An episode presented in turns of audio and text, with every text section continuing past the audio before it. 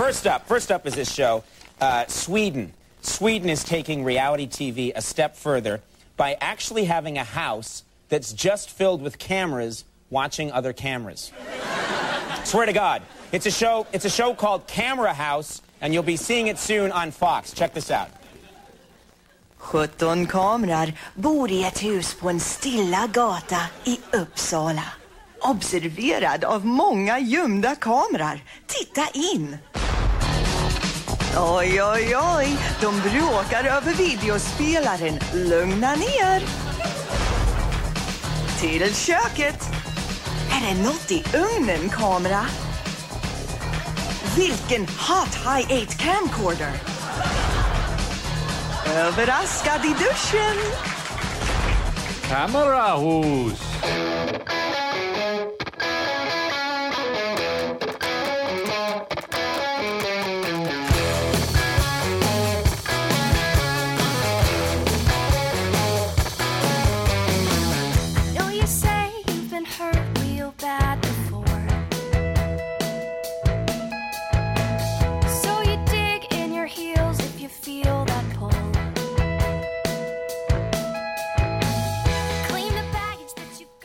Sometimes I feel like somebody's watching me. You know what? That one's almost relevant, and I'm proud of you for that. Sometimes I feel like I'm on CBS TV.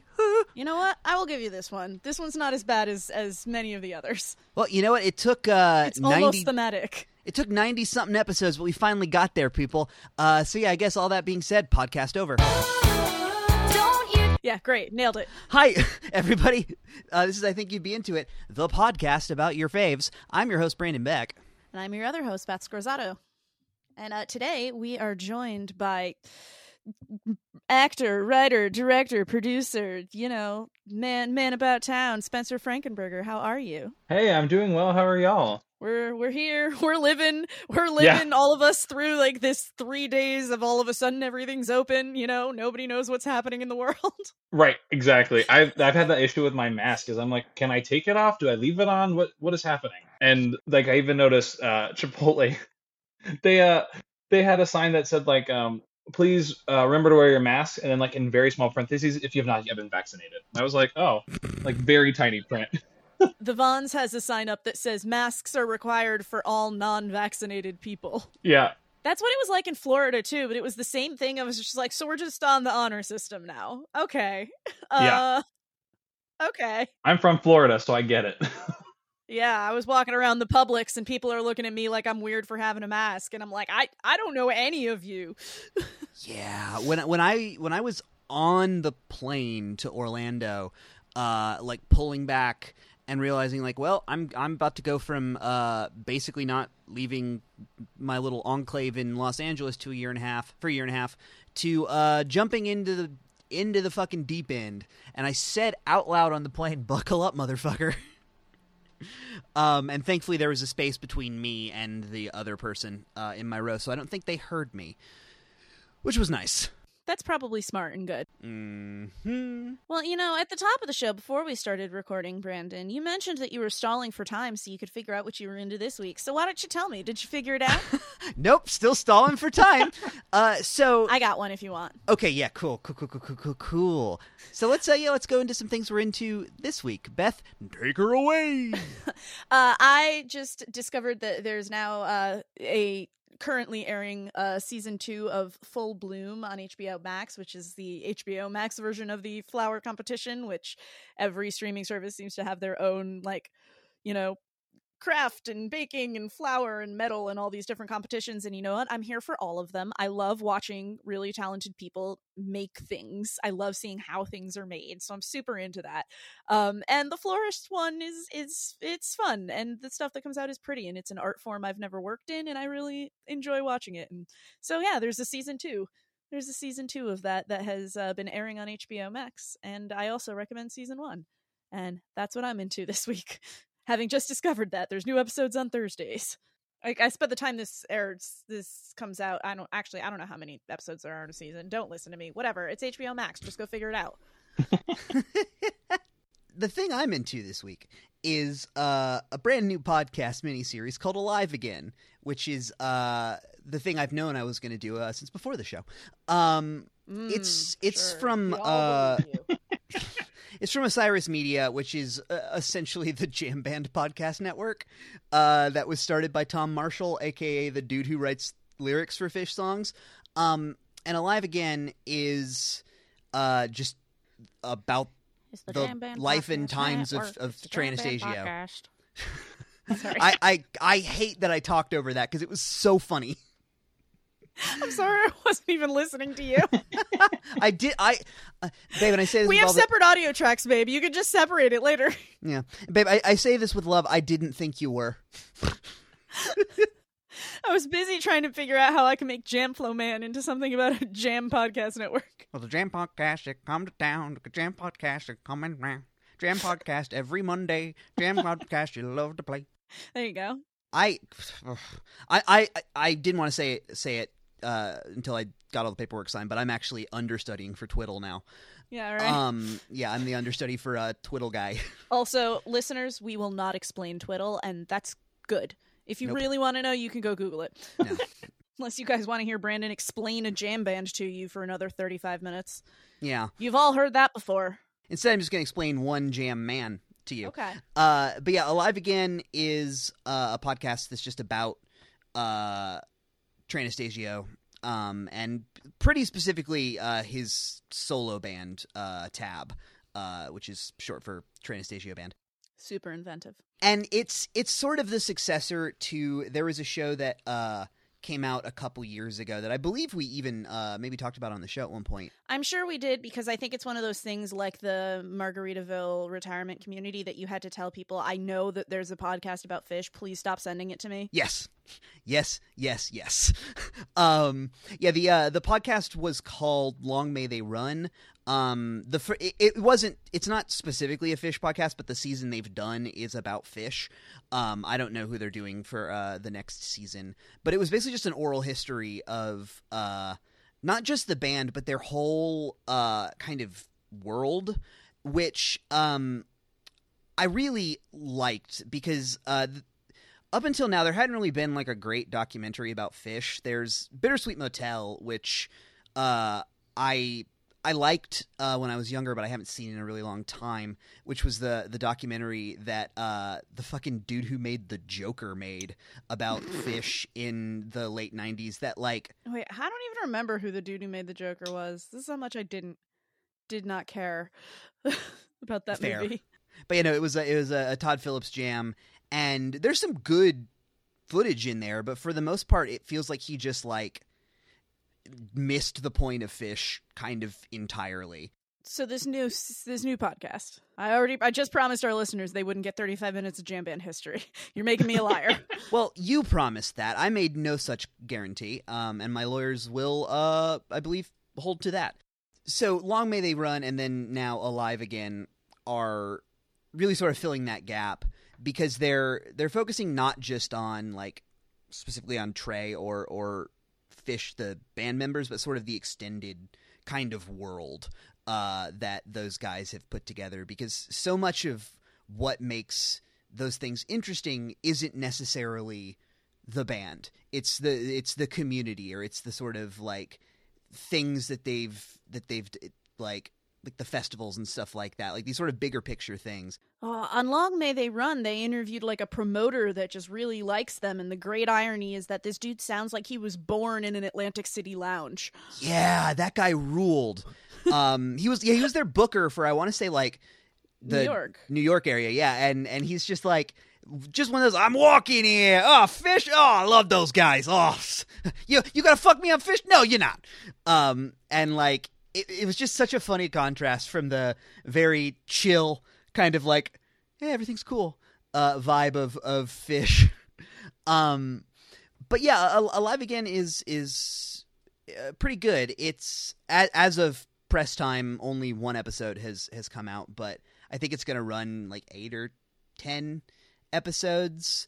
Um, and it's just like a really interesting look into how how he built a band that wasn't Phish, um, and and has distinctly different goals than than Phish. Um, because unlike a lot of times when a the person from a, a rock band goes solo, they just play their you know their songs from whatever the other band was. But but Tab basically has its own full catalog of songs that are wildly different uh, than Phish stuff. Though uh, Phish fans refer to them as gay Trey songs because the Phish community is problematic. Yeah. Well, so there's some of those, and then there's other ones that are just like the 22 minute, like, Fela Kuti sort of, you know, train jams. There were most of Trey Anastasio's uh, like dad energy goes, and then occasionally they like slip into to Phish songs, and you end up with Big Boat. like the ones our forefathers sailed. Um, Yes. the, the my my last thing I'll say about Alive Again. Uh, there is a Okay, we a, all believe you. there's a quote in there that uh was really ki- Trey kind of telling on himself a little bit. Kind of Um, like you. Yeah, right. Uh, because when he uh, he was talking about when he first started playing shows with Tab, It's nice to uh, have things in common with your heroes. right? Uh, which which was just like at that point uh, a trio uh, with a guitar, bass, and drums. Also, hold on. I'd like to say that he can't begin playing with Tab, as it's literally named after him. Well, you you know what I mean, like the, the whole Anything Tab. he's playing is Tab. well, right, but the whole the whole that this at the start of the Tab experience, Okay. Ta- Tab didn't always exist. He he did have to start Tab. Technically, any band is Tab if he's playing in it. No, no, uh, Phish isn't Tab. It, it, it- Trey Anastasio being in a band doesn't make it the Trey Anastasio band. But it makes it a Trey Anastasio band. right. It, that it, it makes it it makes it a tab, not tab. But it's still a Tab. God damn it. I I am losing my mind. Good. Now you know how we feel.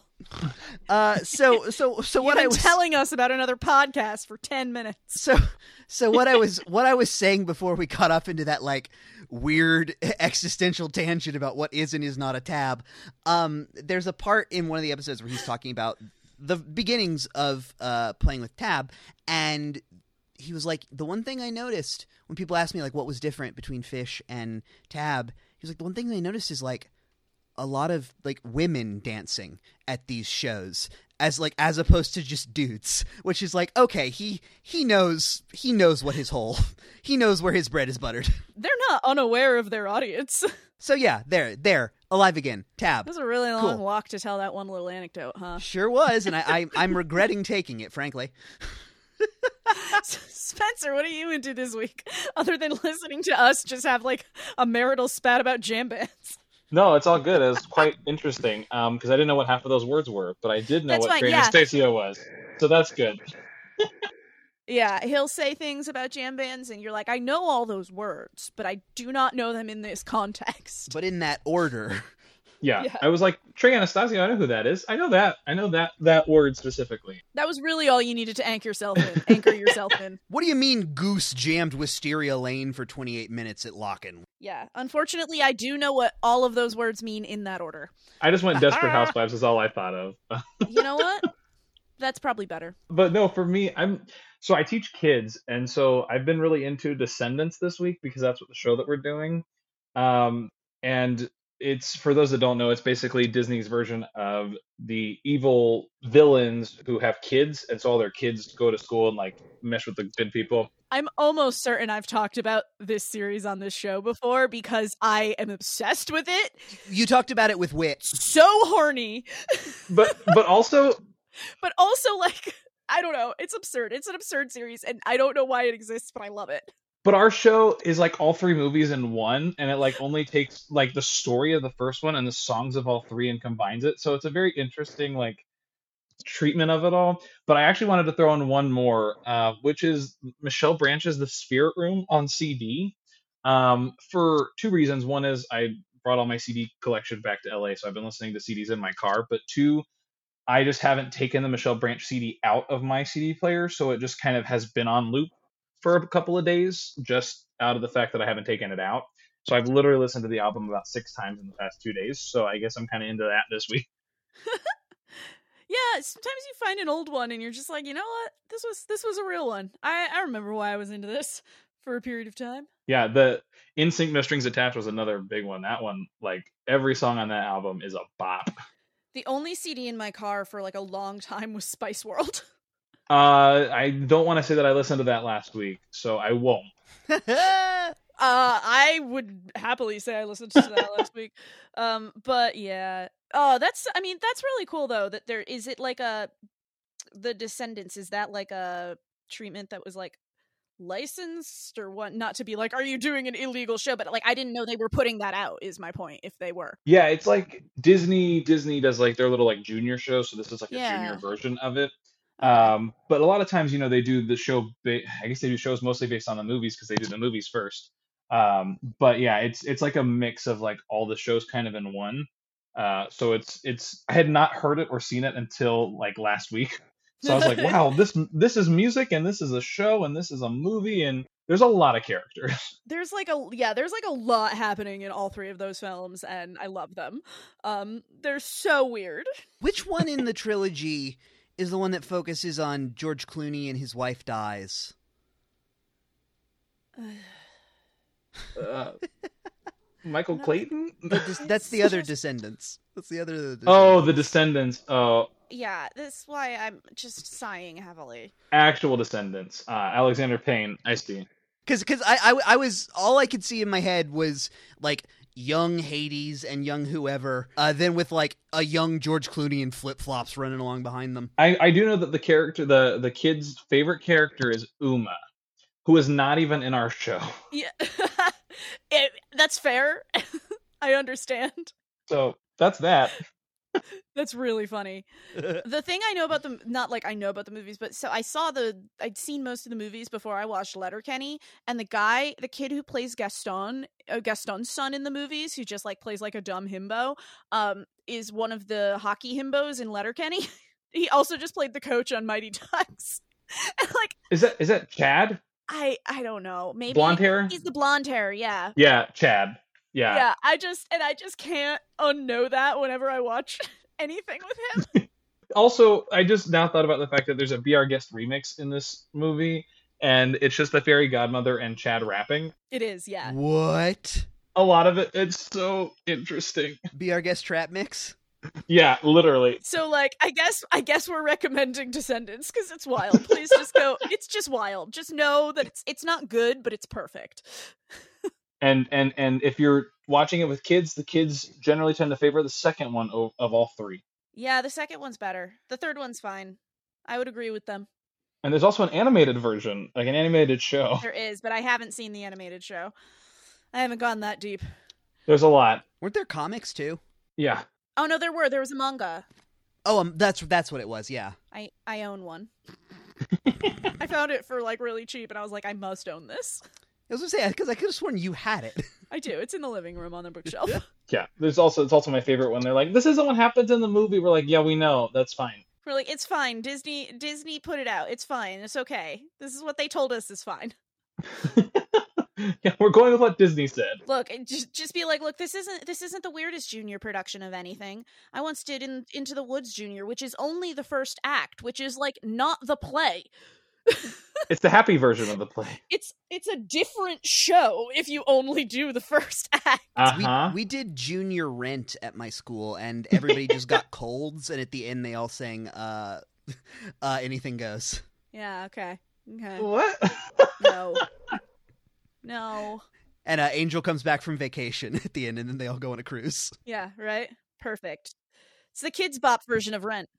Yeah, it's like Rent Junior is like it's like also like the PG thirteen is like the only PG thirteen version of a junior show. Like it's it, they can't even make it PG because there's not a lot you can do with that show Yeah. to make it middle school friendly. Yeah, I mean it's it's like that gag in the South Park movie when they they released the clean version of the Terrence and Phillip movie, and it's four minutes long. Hey, it was big when they finally started licensing uh, Les Mis to high schools. And Oh, then yep. high schoolers across the country had to sit and watch their classmates struggle through an opera all while thinking, what the fuck war is this? And Phantom of the Opera is another big one for high schools too. Yeah. And pretty soon it'll be Wicked. Yep. My school, uh, they always wanted to do Grease, but Grease was apparently too risque. It's also way overdone. I love that show though. I love it so much though. It's so cheesy. I was in that show. It's fine. I've done it twice. I was in it once. I love that show. I love that show so well, much. there's not really a good segue, so I'm just going to bomb right into it. But we're here to talk today about Big Brother, Yep. which is a very different medium. oh yeah, the uh, long-running uh, adaptation of George Orwell's classic novel 1984 and its solo character Big Brother. Pretty much. So, yeah, it's a TV show. I mean, it started in the, the basic rent TLDR for anyone who's been living under a rock for like 20 years. Big Brother is a TV show, one of the original reality TV shows. It was started in I think like the Netherlands. Um it's there's been like a total of like 250 seasons of Big Brother worldwide because it was licensed all these international places and here in the US it's been on CBS since like 2000 or some shit. hmm There's like a lot of seasons, right? Yeah, I think what is it, 20, 23 or twenty four this season? It's like literally soon. I should have looked this up. I'm gonna look it up now. I looked it up earlier and I've already forgotten. That's why I'm like, uh, it's soon. 23, 23 is coming up. That's what it is. 22, 22 is different because it was another All Star season, so they didn't call it Big Brother 22. They called it like Big Brother All Stars 2. They canceled it. They were it was supposed to be a normal season and they like made it an all-star season because of COVID, I think. Right. Yeah, that's exactly Yeah. what happened. Um, the All Star seasons are also a whole adventure on their own um, because they bring back players from previous seasons. A lot of times it's like fan favorites, but then sometimes they just bring in character. They just characters. They just bring in guests who, uh, like there was one person who got eliminated the first day, and so they're like, "We're just gonna bring you back," and then he like had no idea how to play the game, and it was very clear, so they just kept bringing him through every week. Which we can dive into how this whole game works, but Yeah, let's let's let's get into it. I mean, I don't even know where to begin. There's so much. Well, okay, here, here's where we begin. So how did There's so much so how to it. long well here's the thing. How long have you been watching Big Brother? Is it something that you've been aware of and like watching since it started, or did you get into it later? Yeah, so I I first started watching it. I think I was like in middle school or high school, and it was on TV. I was like, "What is this?" And it was actually the first Big Brother All Star season. So season seven was the first season I started watching, and I was like, "Who are all these people, and why do people like them?" I don't get it. I like had I, I was not super into it right away, but then once they started competing and there's a whole thing with like evictions and head of household and nominations and all of this stuff, I was like, "Oh." I started to pick the people that I really liked to watch, and I would root for them every week. And then I would go back and I started watching some of like season five, season six, some of the earlier seasons that had some of what I considered some of the better players. So I'd watch those seasons to see, oh, in this All Star season, everyone is a good player. How did they fare in their other seasons, and why did they stand out as a player? And then once season seven, once they went to season eight, season eight was fine. Season nine was a weird one because it was um, in the fall as opposed to in the summer, and so people don't like it that much. It also had weird twists. Um, there's a lot of twists in this show. A lot of times you can see them coming from a mile away. A lot of times they don't make any sense. But that's what makes the show fun and cheesy and a great time for four months almost. Have you ever watched the first season, which was like modeled after the original? Yeah, I haven't. Um, only because it's so different than what it is. I think starting like season two, season three, because they didn't have like all the competitions, and audience would vote who would stay and go. So, for context, for people who haven't watched these, uh, the original show that was developed in the Netherlands and the way that it is done still in some other countries was basically like very literal to the Big Brother premise, and it was just you just watched people live in this house and they just lived together and then at the end of the week they would privately vote on one another and someone would go home and it wasn't you know the big reality spectacle and like competition and infighting stuff that American TV typically wants. It was it was pretty tame, all things considered, and American audiences hated it. So starting in season two, they redeveloped the show for an American audience and added all these like competitions and like um what some seasons like you can talk about your votes and like some of those American rules then got adapted to other uh other countries as well. So like I know like the UK recently had like decided to let people start discussing um discussing evictions which they had never done before and was like the American style and in the most British move ever people got mad about it and they had to reject like withdraw that rule. because they don't like change. Um, but yeah, so the American version is like a very specific version of this show that like some international formats have adapted and some have stuck more to the original, which I also think is just really fascinating about this show conceptually that it's been so adaptable as a reality TV premise to the culture it's in. Yeah, and it also it also goes back to because like I actually started branching out into Big Brother Canada too, which Is modeled on the US one. yeah, and they but it's like and, and they're very similar. I've noticed that like they take like the competitions, they but Canada they are so good at playing this game. Like they are like diving in, ready to play this game and like cut each other's throats off from the get go. Whereas in the American version, uh, All Star season aside, but most other seasons, people are like, "I'm here in the house and I'm so excited to be here. Uh, follow me on Instagram." You know, like all this stuff where it's like they're are making the time out of their stay. They're like, it's a free vacation. And then when they start doing the competition, it starts to really become that way. But from the get go in Canada, they're like, I want to win this game. They came ready to play. Yeah, it's amazing. And like a lot of times in Canada, some of the best players never even make it to the jury because they're so good at this game. And people are like, I have to get this person out because I know they're going to come after me or they're going to get me. Um, which I guess I should also explain kind of how the format works. Yeah, I was gonna say. So, what makes somebody a good competitor? so for me because I I've like I was like if I was on the show what kind of a competitor would I be um, but there's there's typically what I would consider three different types of uh, players uh, there is a physical competitor someone who can like you know hang all night on a rope and not go anywhere or someone who can like throw a lot of things really well.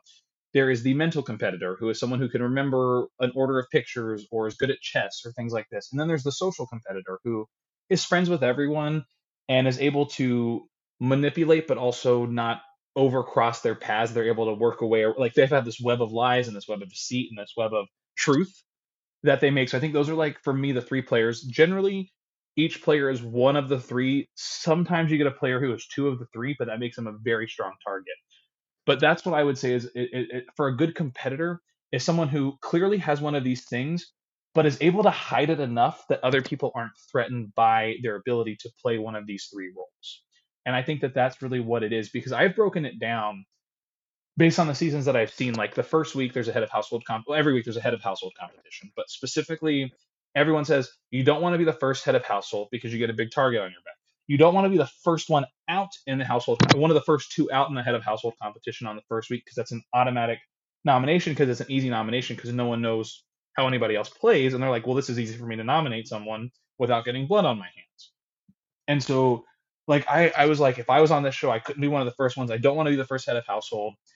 Is this idea of some people are so hungry for power but a good competitor is someone who knows when they need power and knows when they don't need power. They know when to lie they know when to, to not lie they know when to break promises. Like there's all these things that like a good competitor is smart enough to know where when and how i would say Yeah, and I think with this show too, a smart competitor knows that it's not. I feel like the instinct of a lot of people, especially those kind of people that you were talking about that like come into the American version and are like this is just a free vacation. They they really come into it like mistaking that it is purely a like social experiment and that it is purely a popularity contest and that like, oh, well, if I'm just, you know, if everybody just loves me, then I'm safe. Like there's they've made it so that it is not a popularity contest in such a specific and unique way um it's it's fascinating and and it also goes back to like even those people like I will I will call her out because it was just a a, great instance of this. It was Big Brother 16, and her name was Victoria. She's considered uh, so there's a floater and a coaster, which sound very much the same thing, but a floater is someone who originally was a term from one of the earlier seasons where it was basically someone who could float between alliances and groups without like blowing their cover Whereas a coaster is someone who would literally ride the coattails of someone else because they couldn't do anything, and they would just kind of ride it to the end, and no, and they would never win because they didn't really do anything. oh god every reality show has one of those where you're just like why are you still here other than you haven't done anything annoying enough for to get voted off like you have no personality Yeah, oh yeah, and it happened in season 16 with Victoria. Like, bless her heart, she was definitely like the I am social media. Like, I I think people like me. I don't know what's going on in this game, but she was not a competitor in any of those th- in social or physical or mental at all. And she would be brought in every week, and they're like, "You're safe." She's like, "Oh, everyone likes me. I'm being safe." And everyone goes, you're just easiest to beat. And so when you get to the final three, what happens is the final three players compete and usually there's a physical competition, a mental competition, and then the other one's kind of a crapshoot. And so there's always two players who want to get to the end together. So they try to bring a third person who's like not very good at the game, who can't win any competition. So they know that that person will be the one that they evict. And so Victoria was on that end because they were like, we're going to get all the good players and then we're going to leave her. And she's like, they're both going to bring me to the final two. And then they didn't bring her to the final two. And she ended up, you know, not getting anything, but she made it to the final three by doing nothing. So she's a very forgettable player. But on the other side of that, Cody, who won second place that season, should have dumped his ride or die for Victoria because he would have won. He would have won had he brought Victoria, who did nothing all season. However, he ended up winning All Stars, and so he kind of got this redemption in a way. But you know, because he learned actually on Big Brother, I'm going to spoil Big Brother 22 for those of you who are listening. Uh, Brandon, no Dunkachino joke. Yeah, Fuck. No, I missed it. Every time we talk about doing spoilers, he insists on inserting the Dunkachino song in full as a spoiler capper. Okay, I, I forgot that that was the bit that I've been doing, and you know what? Now I remember it. So uh, thanks for the friendly reminder. Uh, let's activate the you. Dunkachino spoiler horn. Take it away, Dunk. Don't mind if I do. What's my name? Dunkachino. It's a whole new game. Dunkachino. You want creamy goodness? I'm your friend. Say hello to my chocolate blend. Attica, hoo-ah, lottie light. This whole trial is out of sight. They pull me back in with hazelnut too. Caramel swirl, I know it was you. Everyone wants my Dunkachino. Can't get enough of my Dunkachino. Kids from 7 to 17 lining up for my Dunkachino. What's my name? Dunkachino. Ah, Dunka, Dunka, Dunka, Dunka, Dunkachino. I cannot believe I just reminded you of that. I thought you okay. Anyway, we're we're we're going for it. at first I heard Dunkaroos, and so I was like, I kind of want to hear about these Dunkaroos, but that's not what it was, so that's fine. No, it's Dunkachino, which which kids from seven to seventino are all gonna love their Dunkachino. Oh. Um, Continue. Talk about season 22. but what happened was so it was Cody, Nicole, and uh, oh my gosh, who was in third? Who was the other player? Uh, oh gosh, who was that guy? Um, what's his name? Oh, I'm blanking on his name. I'll look it up, but um, I'll remember probably halfway through this. Anyway, but it was three all stars. So they were all all stars for the season, and Cody in season 16 brought his ride or die Derrick, who everyone was going to vote for Derrick. They said they were voting for Derrick because he was an incredible player. He was able to manipulate people without them realizing it and all this stuff. So Cody in Cody in season 23 told Nicole that he would bring her to the final two. He's like, I will bring you to oh Enzo was the final one in the final two. That's what it was. Uh, Nicole, he's like, I will bring you to the final two because they're kind of like ride or dies the whole season. However, Nicole has a history of being what they call a snake, uh, who lied her way to the finish line in what was it, season 18. So she won that season, and she was trying to win again. And she's like, "Oh, great, Cody's going to bring me to the final two, and then I can win again." Because the jury was like, if she gets all the way to the final two again, I will probably vote for her because she managed to be a winner that's gotten to the final two. But on finale night, Cody said, I'm voting to evict you, Nicole. And she was devastated and like shocked and all this stuff. And he was like, I don't want to make the same mistake I did, bringing someone who could possibly win this game and lose to someone who has already won the game. And so she was like mad and devastated and all this. And I literally went, You should have realized that. It was the right move for him. He won. He won. And I think that he learned from Big Brother 16 Point of the game is to win the money.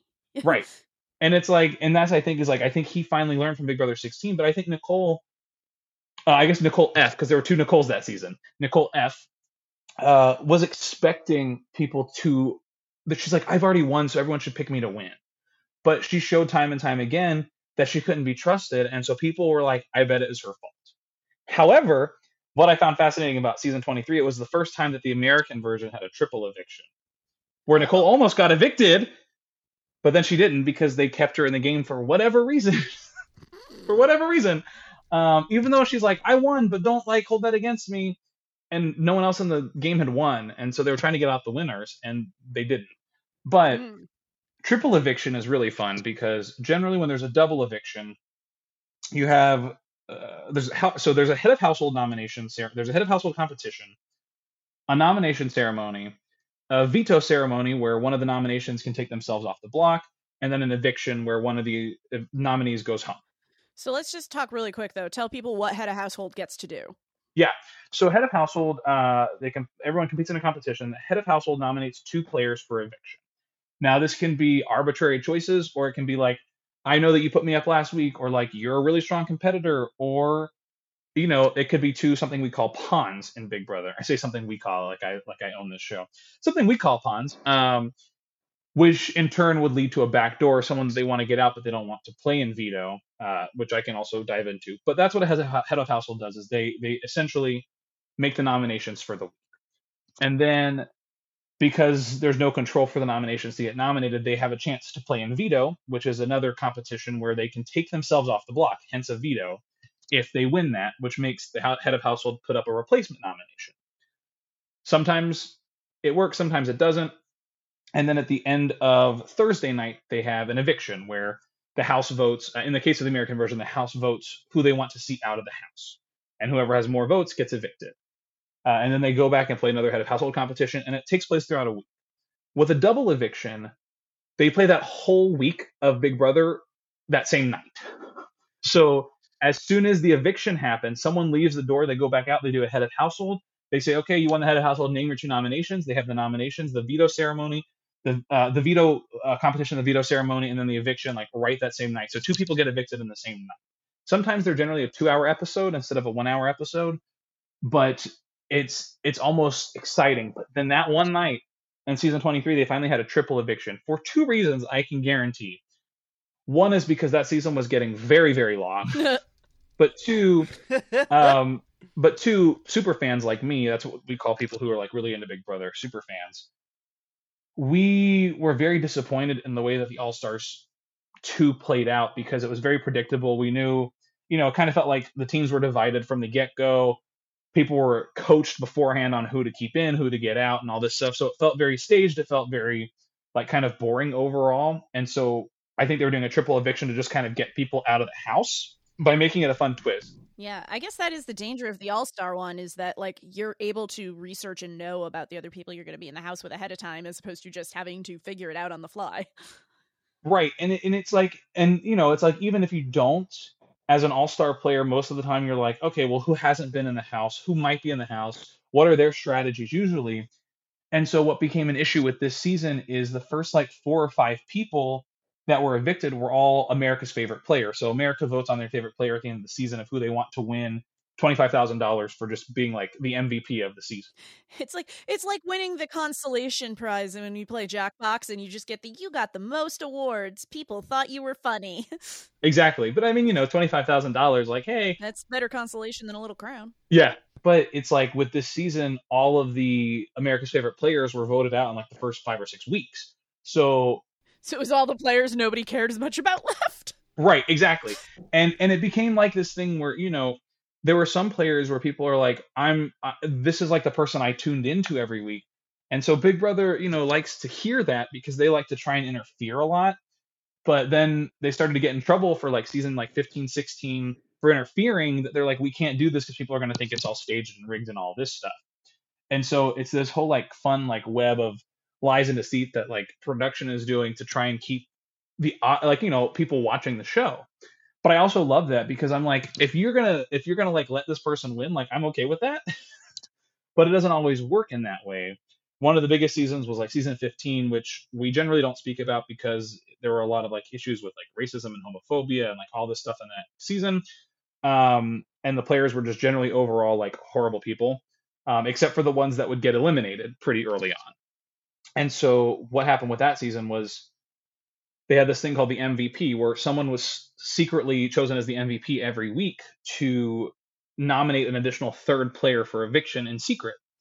And the person that was chosen generally for the first few weeks was Elissa, who happened to be uh, Rachel uh, Reilly's sister. And production, I think, had a little bit to do with that because they wanted her to kind of like go farther in the competition because she was like uh, an, essentially like an all stars um, sibling because Rachel won season 13. She was a legacy case. Yeah, yeah, exactly. A legacy case. There, thank you. Yeah. So, so I think that like you know these manipulations and these like interferences from production, I don't mind depending on what it is. But I think when it's a pretty obvious interference, it makes it a lot less exciting because you're like, oh.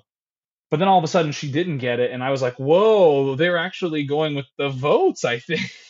Yeah, they're actually going to let this happen. They're letting the process work as it's supposed to. Yeah, exactly. And it's it's so funny because there are times where I'm rooting so hard for a player, and I don't think there's ever been a season that I've watched where my favorite player won, but wasn't even in like the top two. And like it's it's so interesting because a lot of times when you see the winners who have won this season or like the runner ups, a lot of them aren't in the All Stars or they're not ones that you're, you're like, who won that season? Oh, that's right. Players who don't make it to the final two generally tend to be the All Stars because they're the ones that play the game. Now, I'm not saying that like the winner, like I mean, Derrick in season 16 and Cody in season 16 were great players. That's why Cody was on All Stars and Derrick was asked to do All Stars but declined because you win the game, you win five hundred thousand dollars. Do you need to do the game again? Yeah, that's what I'm saying. I think because the people who won, it, it, there's like not really a whole lot of stake for them to go back into the house unless they just really need the attention. They're like, no, I did this once already. I'm good. Thank you. And so it's like players like you know the Danielle Reyeses, the Janelle Pierzinas, who's by the way, Janelle Pierzina has played this game four times. uh, she got third place twice in a row, season six and season seven, and she got she got cut at the last minute because she is one of the greatest players to never win this game. And then when she came back for season 14 and then for All Stars 2, people knew of her reputation as such a great competitor that they would just automatically brush her off right away. And, you know, her and her best friend from season six, Kaysar, were back in All Stars 2 house and, and also in the All Stars 1 house. They were both in there together. And there I remember this one week it was I almost like cried and I don't know why this is a thing on a reality show but I was so attached to Janelle and Kaysar because they were like in the room and Janelle was going to be like they were basically up against each other at, uh, on eviction night and Janelle was going to be leaving first. Kaysar had always left first on season 6 and All Star 7 so Janelle was leaving first and she goes she's like this is she's like I'm going to be leaving before you and he's like I know he's like I don't know what I will do in this house without you because it's never happened and then they said, I, I don't understand why they want to put us up. We're two of the oldest people in this house. We're in our 40s now. We were in our 20s back in season six. And I literally went, wow, I've been watching this show for like two decades. Been on for two decades. but also Yeah. like it's a it's a point. What you did at 20, you don't you can't necessarily do at 40. If if she could hang on a, a rope for 10 hours at 20 after having three kids and a full-time job at 40, you know, it's it's going to be a different balance of your ability. And so I think that people were just so like, oh, I got to get her out because you know this and that and the other. But on the on the flip side, you're like, man, this this person is so loved by America. What if I bring them into my fold and then America will love me because I'm bringing in this person that America loves so much. And I think that people are so focused on winning that they like they literally like this person won last time. This person got third place. This person was a great competitor, so I'm going to get rid of them. When you don't realize like what's standing in front of you could be the people who are actually going to be the ones that may be problematic. So, in terms of also talking about like America's, these are these are the people America loves. There is a certain um amount of audience voting that's not just the like favorite at the end of the season, right? Or is that dependent on season? Uh, it's kind of dependent on season. Uh, some seasons they've had like, what would you like the house guests to do this week? Um, Big Brother Over the Top was the CBS All Access season. I don't know if it's actually a, a consistently a consecutive season number, but it was. Uh, I don't. Also don't know why it's called Over the Top. I guess because they're over the top characters. But this was a situation where each week the, the audience would vote, the viewers would vote for two things. They'd vote for who they'd like to give the care package to, which could change the game. And in the case of someone getting uh, that fifth, the was it the fifth, the five final five, someone was, or the final four, was final four. Someone was HOH. They put up the other two people for eviction, and then one of them got the veto and ended up putting up the person's friend who you know they wanted um, because of the way that that care package came in. But they were also able to vote for like who they wanted to. Uh, America got to pick uh, a, a nomination essentially. I, I think it was a third nomination in that case as well, Mm-hmm. which. And a lot of times with that, if there's a third nomination, if that third nomination, like America's nomination, gets vetoed, they don't put up a replacement nominee. But if one of the other two nominations gets vetoed, the America's player does, or the America's choice does stay up there. but it also happened with that season specifically. They had the final three, and America voted for who they actually wanted to win that season, Huh. Okay. So just the one. which I thought was interesting. Yeah. And it's it's just it's weird because it's such a the game itself it feels like as it's developed become like such a mashup of like different reality show formats we know like like the audience voting comes partially from the original big brother and partially from american idol and the competition. They modeled it specifically after survivor because survivor had done so well for them that when this didn't do well they said well we spent millions of dollars on this so we're not going to cancel it. Let's just make it more like survivor in a house. It's wild. Well, they've also, you know, it's also interesting because like even saying that like season 23, which was or season 22, which was the All Stars 2 season, there was a lot of controversy surrounding a lot of the competitions because they would have uh, like with the triple eviction night, they had an HOH competition and then they had a veto competition where you had to put a puzzle together that was the shape of a veto. Then they went and did the same thing again for the second veto. It was the exact same game and the exact same people playing it. So whoever won the veto the first time was likely going to win it the second time because it was the exact same thing. And so it became an issue. People were like, well, that's not fair because you guys just played this game. You need to allow it differences so people have chances to win these things. And so that was something that became a controversial, but also people on the other on the other side were saying, well, you know, the budget was a lot smaller because of COVID and they didn't want to have a lot of different things and all this stuff. So like it became like there was more of a smaller budget concern versus like a well, it's not kind of fair. But then again, I also have thought about the fact that like is anything really fair? like it's that's just how it is. No, I mean the show. It's it's worth. It is worth at least mentioning because it is a well-known thing that there have been controversies surrounding the show, not just about the gameplay fairness, but about its effect on the contestants. In the same way that all reality TV has been psychoanalyzed for the way that it affects people who participate in it.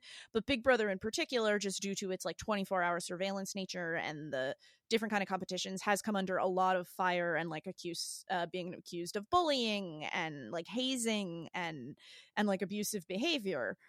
And it's it's just such a weird thing to. I mean, that's just the like weird dichotomy of reality TV. Uh, unfortunately, that like we as a nation have to grapple with Mm-hmm. but it's it's just such a it's such a fascinating show because it has been on 20 years and nobody's forcing any of these contestants to be on it Yeah. so like it, it's just such a strange thing of like oh here's all these problems and here's all these things that people say about it but it also is still doing well enough that people keep wanting to be on it so who are we to stop them You Right, know? exactly. Oh, for sure. And that's and that's the biggest thing is I think like having seen all these seasons, like I know when something's rigged in favor of a character. Uh, I keep saying a character because they all have personalities. well there's a little bit of kayfabe involved in it Oh, for sure. Um, but I think like there are certain times where I'm like, yeah, this was definitely rigged for this person to win this, or like for this person not to win this, because as with any show, especially with reality TV, with American version specifically, if it gets too boring, people tune out. So Yeah. spicing things up, even if it has to be a purposeful spice things up, like season 13 had that thing where it was like, okay, you had it was like vets versus newbies, and there were like six, uh, there were four newbies and two vets left. It was Jordan and Rachel who Rachel somehow won that season, and people were talking about it in jury. They were like, "How did we not get her out? We had like seven chances to get her out, and we let her slide by." And they were like, "I guess she needs to win the game because we never got her out." And so, you know, whatever. But it was a time where it was like, okay, they were both on the nomination ceremony uh, at the nomination ceremony on the block, and I was like, well, one of them's going to go home. But then during veto, what happened, or right before veto, uh, Rachel opened up what they had Pandora's box that season, where if something good happened to the person who opened it, something bad would happen to the house. If something bad happened to the person in Pandora's box, something good would be happen to the house. hmm And so she opened it up, and miraculously, it was oh the the twist where you have a partner for the whole week is back. Which in that case, it was like duo. So if your duo was nominated, one of you would go home. If your duo got a veto, you'd both get the veto. So right when the two vets were the last two in the house and got nominated, somehow when she opened Pandora's box, that twist came back into play for that week only. Ugh. Lucky, lucky. Yeah, so it was like I was like, is that really what was going to happen? Because she could have chosen whether or not to open the box, and it's like, did they tell her to open the box? Right, or it's like no matter what, had she opened that box, that was going to be in there. yeah. Or like even if she didn't open the box, that would have been like, attention, house guests, the, because Pandora's box wasn't open. Yeah, because the bo- Pandora's box wasn't open, the house is now going to go back into duos or whatever. So like there are times when you can really see the interference, which in that case I was like, I don't mind it because I wanted those two to stay, but I also like want to see it played out the way that it's intended to be played out. I find this interesting, but uh, the the we haven't really talked about it. There's nothing really to talk about. The host has been the same since 2000. Julie Chen, who is actually Julie Chen Moonves, married to Les Moonves, former head of CBS. Yeah, oh yeah. Who is sticking by her man no matter what. Oh yeah. Well, and the the funny thing is, uh, the the reason it's like of note is that the first time she had ever used his last name professionally was when she introduced herself on Big Brother the week after he was removed from his job. Uh huh. She never used her last name professionally. Her in his last name her entire career that she was married Yep. to him until that moment, and it. So Big Brother suddenly like became part of the Me Too movement. like it was Wild. such a strange dichotomy. Yeah, it was it was a lot. Yeah. Um, and that was also like the time where I went, wow, this is now this show has definitely gone to a completely different scenario than I expected it to. Yeah, it was like, well, I'm just processing what happened with the show, and now I also have to process Julie Chen's stand by her man thing, I guess.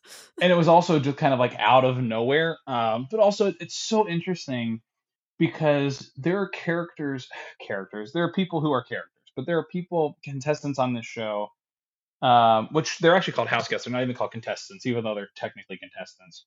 But there are house guests who come in like guns a blazing, so cocky that they're going to win this, and they never win, and it's pretty obvious. And it makes me wonder, like, does production get into these people's heads and they're like, you're going to be this kind of a person? Like, so when you go in, like, you're going to hate these people, you're not, you're going to like these people, you're going to be this kind of a character. And I wonder if like production actually has a say in that, or if these people really just are delusional, thinking that they're going to win by like being a bully or or being someone who thinks they're going to win everything. I mean, that's interesting. It's also interesting that the uh, the NDAs and uh, possible repercussions have been so good for 20 years that there hasn't been any anywhere on the internet a like former Big Brother house guest tells all the secrets. Everybody's that afraid of being sued by CBS. Yeah. Oh yeah. And what I also love is like, you know, people like, why do people like want to keep staying in this house? And what I've learned is, I mean, one is obviously people want to win five hundred thousand dollars, but even if not, there's like you get like a for every week that you stay in the house, you get a certain stipend, right? Um, and so you get a stipend. But then if you get to the jury and then you go to the jury house, you get a stipend for every week there, but you're not even playing the game anymore. You're just sitting around like chilling in like a mansion. But you're still getting paid because you're part of the jury. And for those who aren't who are listening that don't know, uh, the jury is basically the people who decide who win Big Brother because America doesn't choose. It's the actual house guests who are in the house playing the game. They choose most of the time they go with who they thought was the best player, regardless of what happened in the house. Sometimes they have bitter jury members who will vote for the person that didn't get them evicted. Um, but you know, they say like they're like, if I don't win, people are like, I just want to make it to jury house. I just want to make it to jury house is what you hear. So a lot of times people are like, I'm relieved to be in jury house because I don't have to deal with the drama, but I'm also getting paid to still be on the show. And so that's where a lot of it's like for me, I was like, if I was ever on this show, of course I'd want to win, but I was like, I just don't want to be the first one out. I don't want to be the first one in jury. I don't want to be third place. It's like all these spaces that I don't want to be. so tell us, tell us. You said that you, you you've thought a lot about what kind of contestant you would be. Oh yeah. I um I, I I like actually wrote a document about this like a while back. Like I started piecing it together. I think what I would do is I would go in and try, and it, I can't say I would do something because I can't guarantee what's going to happen. I would try to lay low like the first couple of weeks, the first like two or three weeks, and like not stir up any trouble. You know, maybe try and form some alliances, but not like huge alliances, um, because we all know that those generally tend to like blow up big time when there's too many people. But like you know, finding one person that I click with. Um, but not really kind of like attaching to too much, but also not attaching to not enough because that's when you people are like, oh, I don't know what they're doing. You go up on the block. But I've also learned I would want to be someone who I know I'm not a physical competitor. I know I'm probably not much of a mental competitor. I would most likely be a social competitor. But I also know that I don't want to show or play those cards too early, but also not too late. So it's like I want to be okay. Like the first week, just kind of chill out, hang out with everyone, not start not start drama, not win any competition, just kind of be there and exist. But like weeks two and three start to kind of get to know people and like you know make some connections and all this. Then by week four, week five, start to like show you know what I can do. And I think week six is when jury starts. So like week six is like when I'm like, okay, I'm gonna come out start playing. And then at that point, you know, hopefully You gotta coast till you gotta compete. Right, exactly. And that's and that's generally what a floater does too, is a floater will kind of float between when they need to be competitive and when they need to not be competitive. But I wouldn't consider myself on a floater of switching between groups because a lot of times it goes into one ear and another person in that group takes it to another group and they get those people out a lot easier. Telephone. Right. Telephone exists in the Big Brother world and it is brutal Vicious. how how easily people figure stuff out. Yeah. and like I mean, there are people that got evicted like week two or three because they started that. People are like, I'm not having any start this. Like, you're out. Yeah, my experience of Big Brother is that no one ever is as clever as they think they are. Yeah. I mean, that's also my experience of this podcast. Just like in terms of like, oh, I've done this sneaky Yeah. play. No, you haven't. You're observed 24 7. You think someone didn't fucking see you? Exactly. And I was like, you know, hopefully I would go in with that little bit of an advantage where I'm like, I know I'm probably not going to win this game, but I also know I want to win this game. So I'm going to kind of like play in that middle ground for a little bit. But then I've also learned, like, if anything, I think I would have a strong shot at being America's favorite player. Not to toot my own horn or anything, but I was like, I'm probably not going to win that game because if there's physical competitions, I'm not. I'm going to look like more of a physical competitor than I actually would be. Or people always look at they're like, oh, he's got glasses. He's definitely going to be a mental competitor. Get him out now because that's happened before. Is people people get judged on the first like day or the first week based on solely on their looks, and so because you don't really have anything to go off of other than like, hey, my name's Spencer. I'm here. Oh, poor people. People would think I'm smart. I'm not, y'all. I'm dumb. I'm dumb as shit. I don't know anything. I know like the three things I know about, and that's it. Yeah. Oh yeah. But then it's like, you know, I've learned that like, you know, some people have like a flair for the dramatics in the Big Brother house and it's like America loves them, but they're so like loud and out there that people are like, I'm watching this person because I'm constantly seeing what they're doing. And I was like, I want to be an America's favorite player who like, you know, goes into um, the diary room, which for those that don't know, it's basically where you go and say your thoughts that get put on camera, It's but like you can say it secretly. Yeah, it's confessional where no one knows what you're saying except for the audience or production. Um but like go in there and like talk to america and be like what do you, like what do you think i should do? Like you know obviously america won't hear or they, they'll hear but i won't be able to hear them. But i think that it's it's this fine line of playing to win versus playing to be america's favorite versus playing to just see what happens. Because if you play to do something i generally think that you like people have played to they're like i'm going to be america's favorite and they don't get it or like i'm going to win obviously and they don't get it so it's like I have to go in with the mindset of like I probably won't win anything, but I'm going to do my best. And I think that that's one of the biggest things for competitors is saying like I will do my best and I will try my hardest and I'm going to let the chips fall where they may. Smart. That's a that's a good, healthy way to look at it. Yeah, but then I'm also like terrified because I was like if I got on the show I'd want to be an all-star, but then like I wouldn't want to compete with the all-star. Yeah. That's fair. That's well, you got to do the show once before you can be an all star anyway. right. And then I was like if I do it and I'm not an all-star then I would be like so devastated. So I was like I don't know if I could handle it. Well, all our friends listening, if you know how to get Spencer on Big Brother, hit us up. Oh, I've been offered uh, a chance to audition before, and I was like, uh, I don't know. We have some connections with people at the Circle. We could probably get you in over there. right? Oh yeah, See, the th- the thing though too is also I'm just like, you know what? In 2021, fuck it. Yeah, let's just embrace chaos. I'll just I'll fucking apply to Big Brother. Why not? yeah. I think it'd be trickier now because I'm like, do I want to be locked up for three months? Like, I Yeah. don't know. I mean, seems pretty easy now. yeah, right. Does it? Can I can I make, make my two uh my two small points about Big Brother that I have? You're welcome to. Before we wrap up, any other big points on Big Brother? Go for it, Big Brandon. Point one, uh in ancient Rome, the head of household was called the pater familias. Uh Mm. point two, Thanks, Latin. no problem. Thanks, problem. Latin 101. No problem. I'm the damn pater familias. Um uh number 2, uh there was an old uh Conan sketch where uh it was it was roundabout when Survivor and Big Brother had both sort of popped off pretty big. Um, and it was clips from other fake reality shows uh, that were being imported from around the world. And one of them was a show called Camera House from Germany, or, or no, from uh, like Sweden or somewhere, where uh, it was a reality show about a house filled with cameras being filmed by other cameras. And I have never been able to separate Big Brother from Camera House, which is maybe why I could probably never get into Big Brother. It's just all that just like lives rent free in your head now. Just it's all you could think about. it lives it lives there along with uh, another one of them uh, was a show called Stackenblacken which Okay. was a a show a game show where contestants had to arrange blocks on a counter at perfect 90 degree angles and then uh, Ian Roberts as a really intense German guy would come over with an like an L measure see if they were 90 degrees and then just scream at them It's my nine stacking blocking!